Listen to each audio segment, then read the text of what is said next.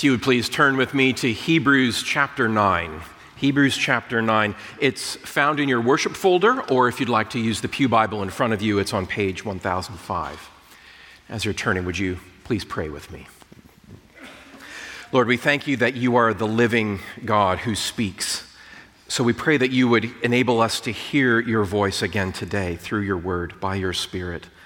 Please plant your word deeply in our hearts, Lord, that we would have a fresh taste of your glory and grace this morning, that we'd be strengthened in every way uh, by knowing your steadfast love for us. And so we pray that the words of my mouth and the meditation of all of our hearts would be pleasing in your sight, O Lord, our rock and our redeemer. We pray in his name. Amen. Well, throughout history, God has used many vivid ways to communicate with us, including symbols that speak to all of our senses. In Hebrews nine, we read about a tent from about three thousand years ago called the Tabernacle. It was a tent that Moses and the people of Israel constructed in the wilderness to be the central symbol and place of worship. And we read here also about the sacrifices that were necessary to enter that tent. And we find out that this tent is in fact telling the core story of the whole world. Now, this is a longer reading a bit today, but there is really kind of no way to break this apart. So let's relish this rich portion of the Word of God together. Hebrews chapter nine. Now, even the first covenant had regulations for worship and an earthly place of holiness.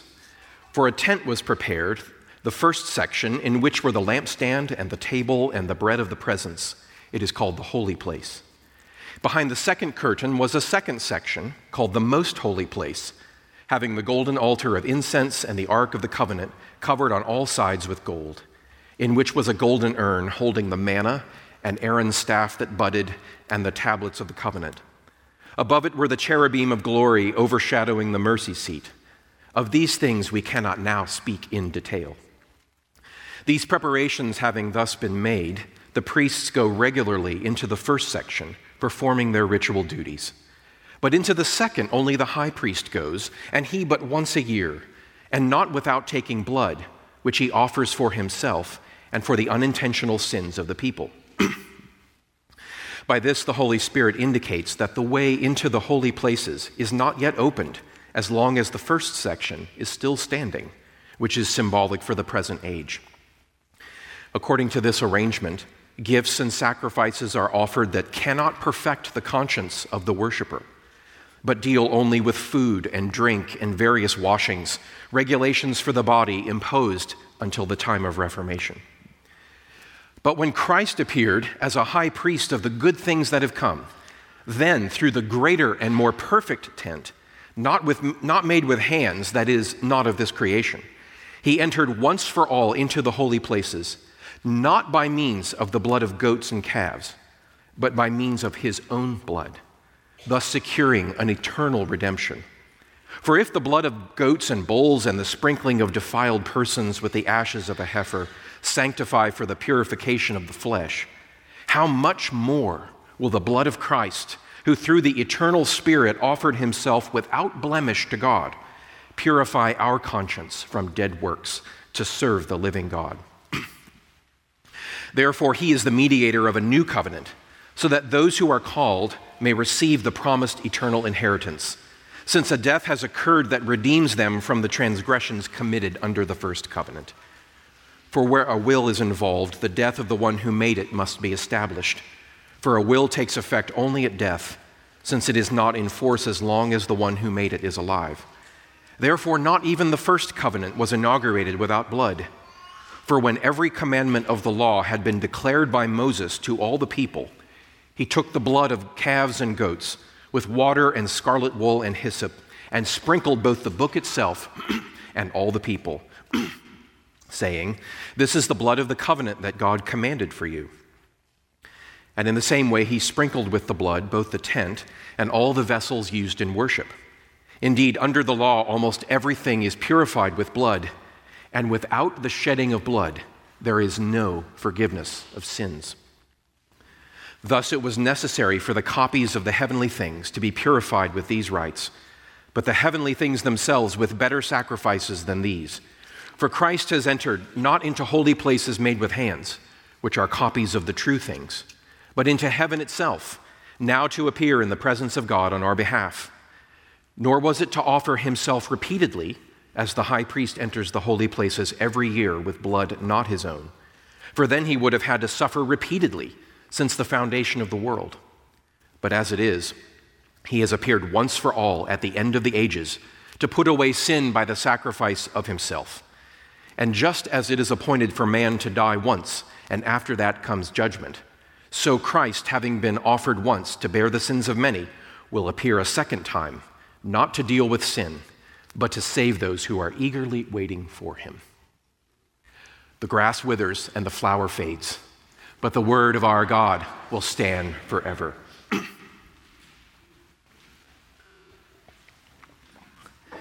Boy, there is so much here. When the pastor says, "Of these things we cannot now speak in detail," he was not kidding. Now, what does all this mean? Let me start with an illustration. Have you ever been locked out of a place that you really wanted to go? This is the situation at the beginning of Roald Dahl's story, Charlie and the Chocolate Factory. This factory run by Mister Willy Wonka is the most magnificent chocolate factory in the whole world. And imagine how this factory would have seemed from the perspective of children everywhere. A magical playground of, of bright colors where literally everything is an edible sweet of one kind or another, and the supplies never run out. What greater place in the world could there be than this? This is the fullness of glory, where, where there is a, a world of pure delight in endless supply. And yet, the gates are locked. We feel the longing and the loss of that image because this fantasy story touches something deep and true about our own condition. We all know that the world that we long to live in is broken. Uh, this world is broken. It is not the way it is supposed to be. We are all locked out of the world that we long to know, and we are powerfully attracted, therefore, to any place or person that promises us to give us a taste of the glory that we long to know.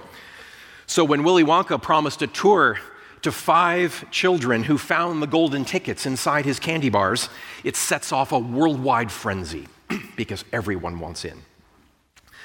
This is the story of the world, according to Hebrews nine, in many ways. God's tent, the tabernacle, was the most magnificent place in the world because it was the place where the creator of heaven and earth revealed himself more fully and more clearly than anywhere else in creation. And while no tent can surely contain the creator of all things, it was there to show visibly that God dwelled among his people. And the people of Israel had seen with their own eyes the visible form of the presence and glory of God descend from Mount Sinai into the tent itself, into its most inner room, the most holy place. The glory of God refers to the display of everything about God that makes him supremely great and good, his infinite power and wisdom and beauty and love and joy and peace. The world that we want is a world where that kind of glory fills everything, a world in which we flourish because we enjoy God's greatness and goodness in all of life. And that glory is what the most holy place in that tent says is coming into our broken world. And yet the people were locked out. This glory was hidden from their view behind a veil in a room no one could enter except the high priest just once a year. How does he get to that glory? How do we get to God's glory? We need more than a golden ticket in a candy bar. We need redemption, a redemption that can come only through sacrifice. The way to draw near to God and enter the abundant life that is found by enjoying his glory is the greater redemption that comes by the sacrifice of Jesus for us. I want to answer three questions about that. Why do we need redemption by sacrifice? And second, why does Jesus' sacrifice actually redeem us? And third, so what?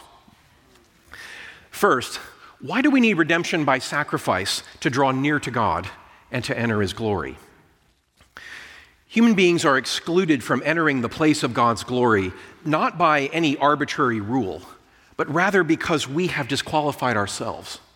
The corruption of sin does not make sinful human beings naturally stand at the gate of heaven, just longing to be with God and to delight in knowing and following him.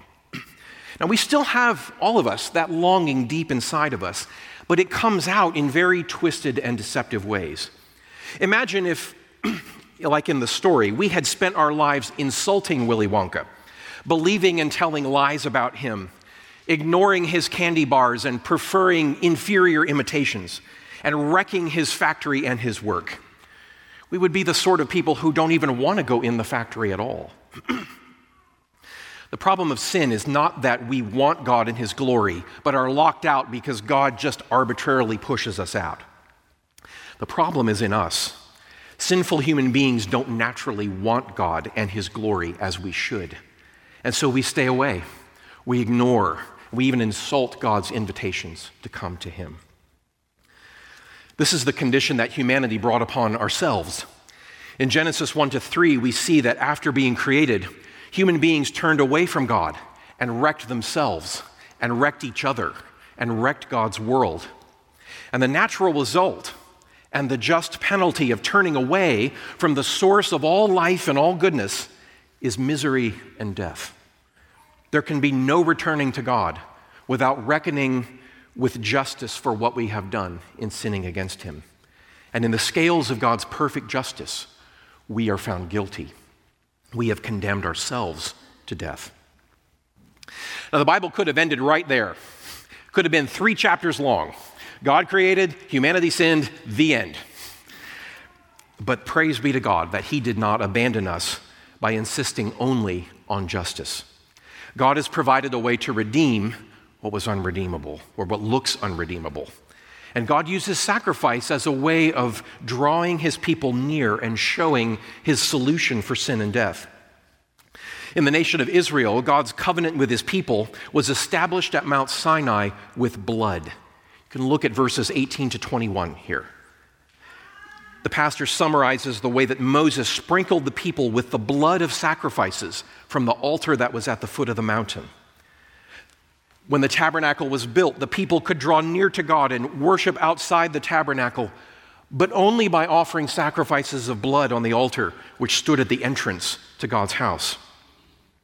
You can see this also in verse six, where the high priest could enter the most holy place, but only with blood. These were all symbolic ways of showing God's solution to our condition. As Leviticus chapter seventeen says, the life is in the blood. And so blood is a symbol of the life that is offered. The way that God redeems us from condemnation to eternal misery and death is by paying the just penalty of death through a representative and a substitute that God provides so that we can be free from that penalty. This is why the pastor writes in verse twenty-two here, without the shedding of blood, that is, without death, there is no forgiveness of sins. A life for our life, a death for our death. This is the way of justice, and the reason why sacrifice is the way of redemption. Now, second, why is it that Jesus' sacrifice redeems us so that we can draw near to God and enter his glory? Well, in the ancient world of the Bible, everyone assumed that sacrifice was necessary. Sacrifice was a central feature of all human cultures prior to civilizations influenced by the Christian faith. And if sacrifice now seems foreign and strange in our culture, it's because we have forgotten what all humanity once knew. And ironically, our culture's forgotten it because the sacrifice of Jesus was so successful. Jesus' death literally rocked the world by bringing our need to offer sacrifices to an end. The pastor gives us three reasons here to explain why Jesus' sacrifice was greater than all other sacrifices and made all other sacrifices obsolete as a way of drawing near to God. The first one's in verse twelve. It says, Jesus offered himself. He offered his own blood, his own life and death, and not the blood of mere animals. The pastor writes, he entered once for all into the holy places, not by means of the blood of goats and calves, but by means of his own blood, thus securing an eternal redemption. Human sin and human death are human problems that require a human solution. Animals cannot solve a human problem. Animals were symbols of people and symbols of what God was doing to and for people. But Jesus offers himself as sacrifice, a human life to represent us, to take our place as, as, as our substitute in life and death. Thanks be to God that he has provided the human life that we need. The second reason is in verse fourteen. Jesus offered not just a human life, but a perfect human life. Through the eternal Spirit, he offered himself without blemish to God. As we learned in Hebrews four, Jesus is without sin, so he can be the solution because he's not part of the problem. In verse seven, we see that the Old Testament priests could not do this because they offered sacrifices for their own sins as well as for that of others. But Jesus' sacrifice is perfect and powerful because he is perfect, the substitute of a truly sinless life for ours. Thanks be to God that he provided the perfect human life that we need. And third, Jesus offers one sacrifice that defeats all sin forever. Look at verse twenty-five. Nor was it to offer himself repeatedly that he came. But verse twenty-six, Jesus has appeared once for all at the end of the ages to put away sin because, verse twenty-eight, he was offered once to bear the sins of many. Animal sacrifices had to be offered over and over. Now, they were not, they were not empty signs. God actually did grant forgiveness and spiritual life through these symbols as sacraments, but not because of those symbols. The repetition meant that they were not the ultimate redemption that we need.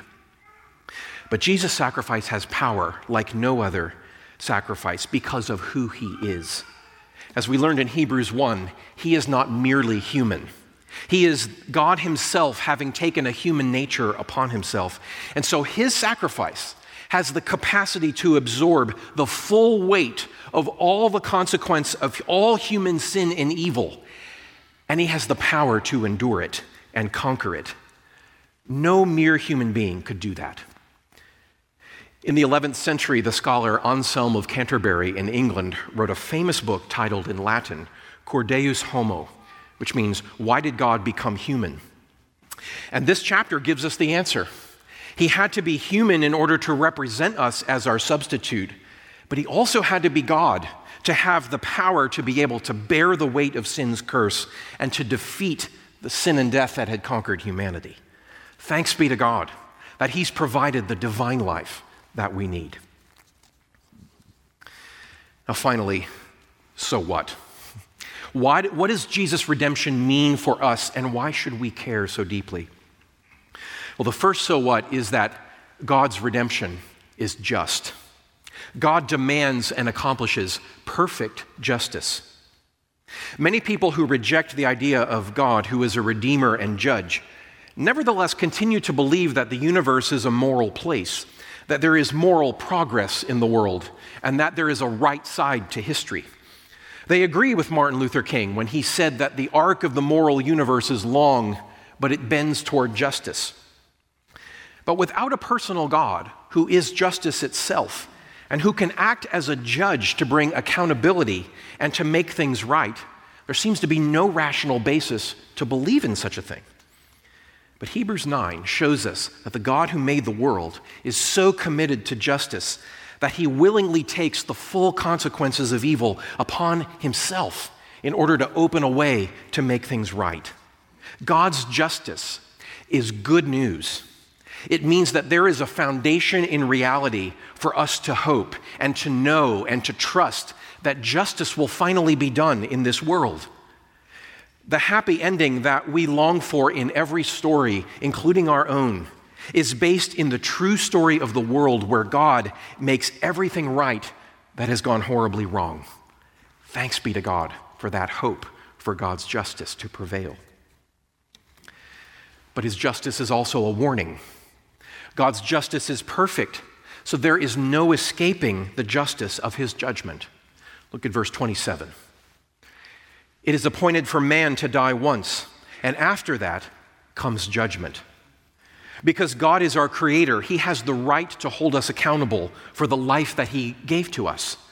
And because he is perfectly good and just, the only record that will escape a guilty verdict of condemnation to eternal judgment and death is a perfect life. And if we don't have a perfect record, then our only hope for redemption is to entrust ourselves completely to the one who does. And his name is Jesus. But thanks be to God for the second so what of this chapter. God's redemption is not only just, it is merciful. You don't have to fear God's judgment on your life if you trust the redemption that he offers us freely in Jesus Christ. Look at verse twenty-eight. After, at that final judgment, Christ will appear to save those who are eagerly waiting for him. And as he so often does, God made a way where there seemed to be no way. The good news is that God's mercy triumphs over judgment, and he delights to show mercy by redeeming broken, guilty people like me and like you. At the cost of his own death, Jesus has opened a way of mercy as a gift for you and for me, if only we will receive it as a gift with open hands of trust. And the wonder of this good news is that God's redemption in Jesus' sacrifice combines both justice and mercy. And this shows us the uniqueness of the Christian faith. Other religions and philosophies offer either justice or mercy, but not both, as a way of redemption.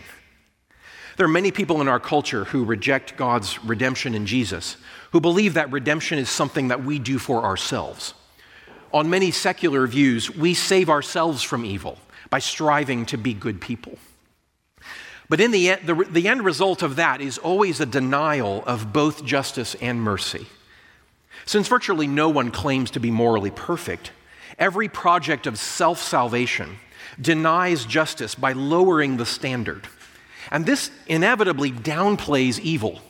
It makes the horror and the damage and the evilness of evil less than it actually is. And it has no way to take away the guilt of what we've done in this world. A few months ago, I saw this illustrated in the new Christmas musical Spirited with uh, Will Ferrell and Ryan Reynolds.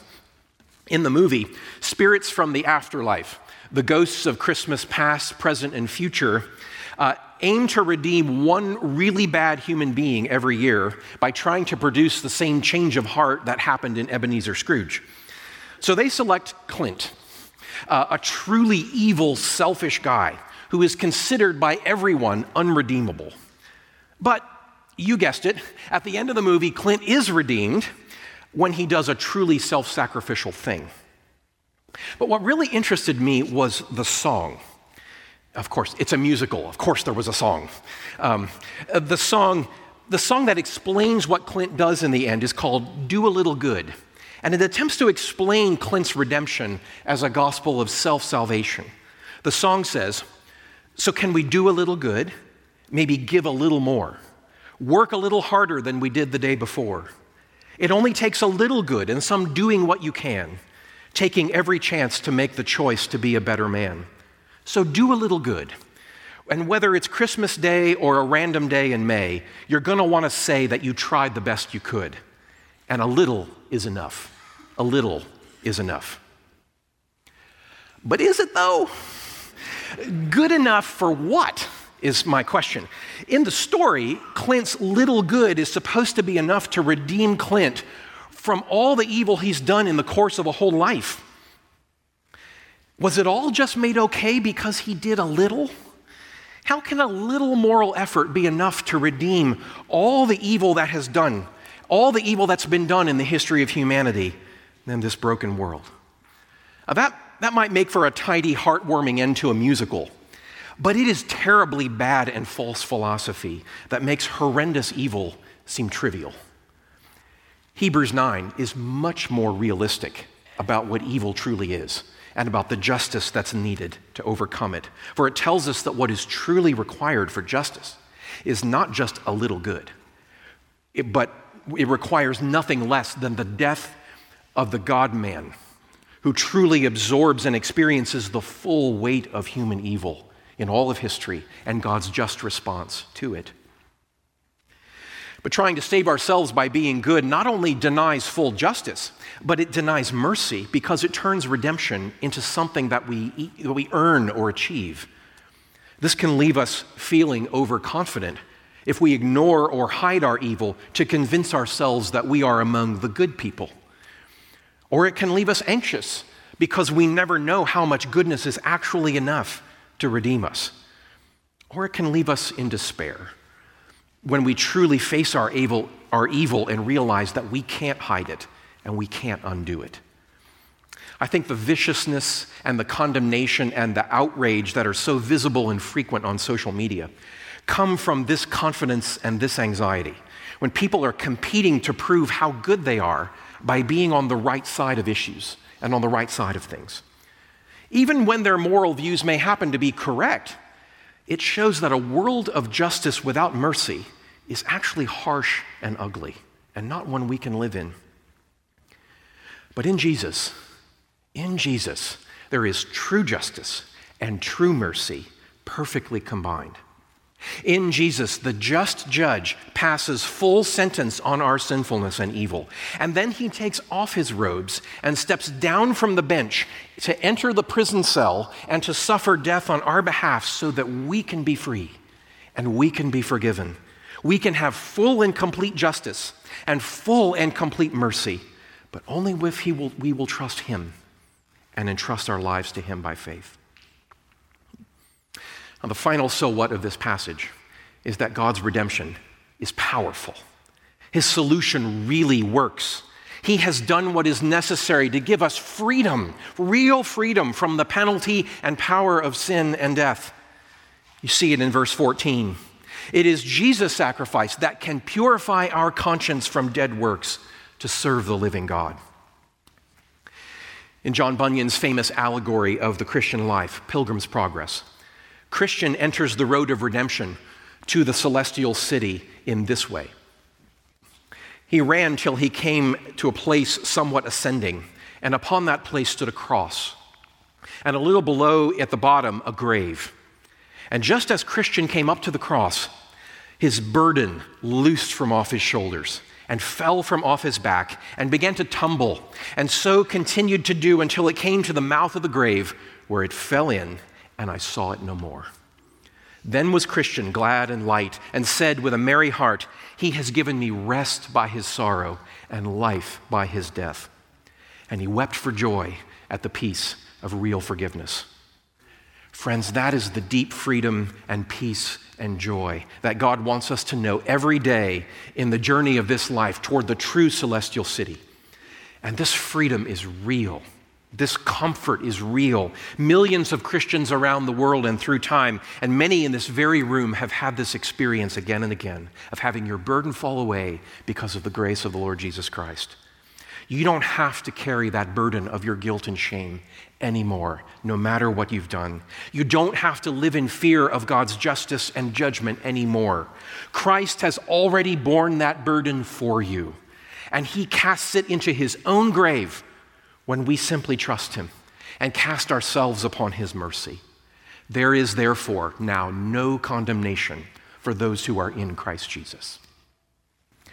And in this way, God's redemption offers a greater redemption than the gospel of self-salvation, because it both faces and deals with evil in the strongest possible way and simultaneously kills all self-righteousness and arrogance, because we realize that only the sacrifice of Jesus can redeem us. Hebrews reveals that the measure of our maturity, the measure of our maturity is our willingness to receive help from God and to keep on receiving it, because we keep trying to pick our burden back up again over and over. So we have to keep laying it down and casting it upon the one who can take it from us. At the conclusion of the T V series Ted Lasso, the, the gruff Roy Kent, um, my wife suggested I shouldn't try to imitate his voice, um, um, the gruff Roy Kent poses the question, can people change? And Higgins replies, the best we can do is to keep on asking for help and accepting it when you can. Those are wise words. Can people be redeemed? Can you and I be redeemed in spite of all our mess and all our failure and all our rebellion and all our wasted opportunities? The answer is yes and amen in Jesus, but only if we keep asking for help and keep on receiving it from the only one who can actually redeem us. Jesus, the God-man, sacrificed himself for us, and he now stands robed in God's glory in heaven, triumphant over sin and death. And he offers himself to you and to me to apply his grace to us at every moment until we see him face to face when he returns and makes all things right and new. May it be so in your life and in mine. May we trust him and enter into the joy of God's glory forever. Let's pray. Lord, we thank you that you have done everything we needed, everything we needed from you that we might be redeemed, that you might make us into the, the people of glory that you've created us to be, so that we can enter your glory and enjoy your glory forevermore. Lord, thank you for that grace, that undeserved favor and blessing and love for us. We thank you that that's who you are and that you that you will redeem us. Please help us continue to keep on asking and looking and receiving and depending on you, for we know that you delight to give us that grace. Help us walk every day in that grace with you, and we pray in Jesus' name. Amen.